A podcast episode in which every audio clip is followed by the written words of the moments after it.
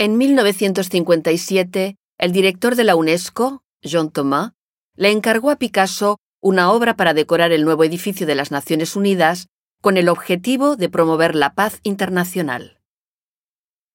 Primero fue Georges Salle, director de los Museos de Francia y vicepresidente de la Comisión Artística de la UNESCO, quien escribió a Picasso y le precisó que la obra realizada sería colocada en el hall del edificio de las conferencias.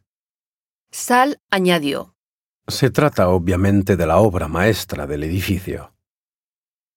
Le indicó igualmente que otros artistas ya habían aceptado participar en el proyecto.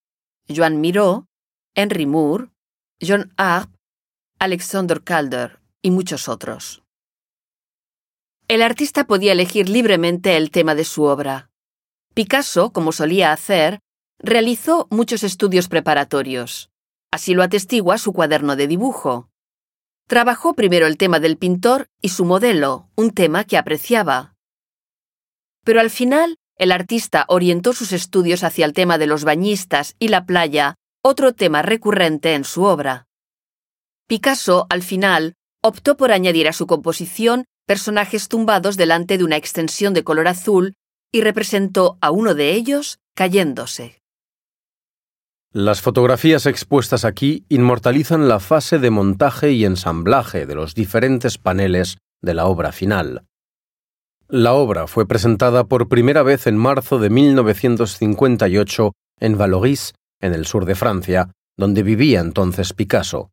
La presentación tuvo lugar en presencia del artista, de Georges Salle, Jean Cocteau y Maurice Torres. La obra, de 130 metros cuadrados, está constituida de 40 paneles de madera contrachapada pintados con acrílico.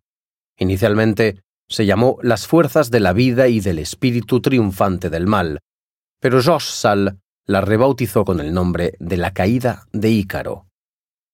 En enero de 1959, Picasso aprobó la instalación definitiva de la obra en París. Hoy se conserva en los archivos de la UNESCO y podrá ver su fotografía en la vitrina que tiene delante. También podrá leer el De acuerdo, d'accord, que escribió Picasso, así como su firma. Cabe mencionar que el Museo del Ejército propone visitas guiadas combinadas de esta exposición y la sede parisina de la UNESCO, situada cerca de aquí, donde se puede admirar la obra original. No dude en visitar la página web del Museo del Ejército para obtener más información.